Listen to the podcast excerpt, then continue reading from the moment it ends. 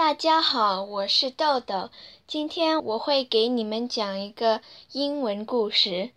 这个英文故事叫《The Little Red Hen》。One summer day, the little red hen found a grain of wheat. A grain of wheat, said the little red hen to herself. I will plant it. She asked the duck, Will you help me plant this grain of wheat? Not I, said the duck.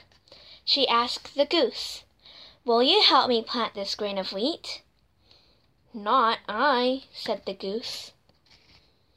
She asked the cat, Will you help me plant this grain of wheat? Not I, said the cat. She asked the pig, Will you help me plant this grain of wheat? Not I, said the pig.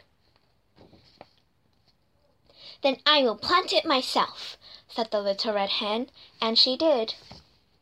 Soon the wheat grew tall, and the little red hen knew it was time to reap it. Who will help me reap the wheat? she asked. Not I, said the duck. Not I, said the goose. Not I, said the cat. Not I, said the pig.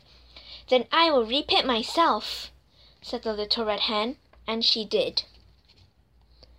She reaped the wheat, and it was ready to be taken up the mill and to made into flour. Who will help me carry the wheat to the mill? she asked. Not I, said the duck. Not I, said the goose. Not I, said the cat. Not I, said the pig. Then I will carry it myself, said the little red hen, and she did. She carried the wheat to the mill, and the miller made it into flour.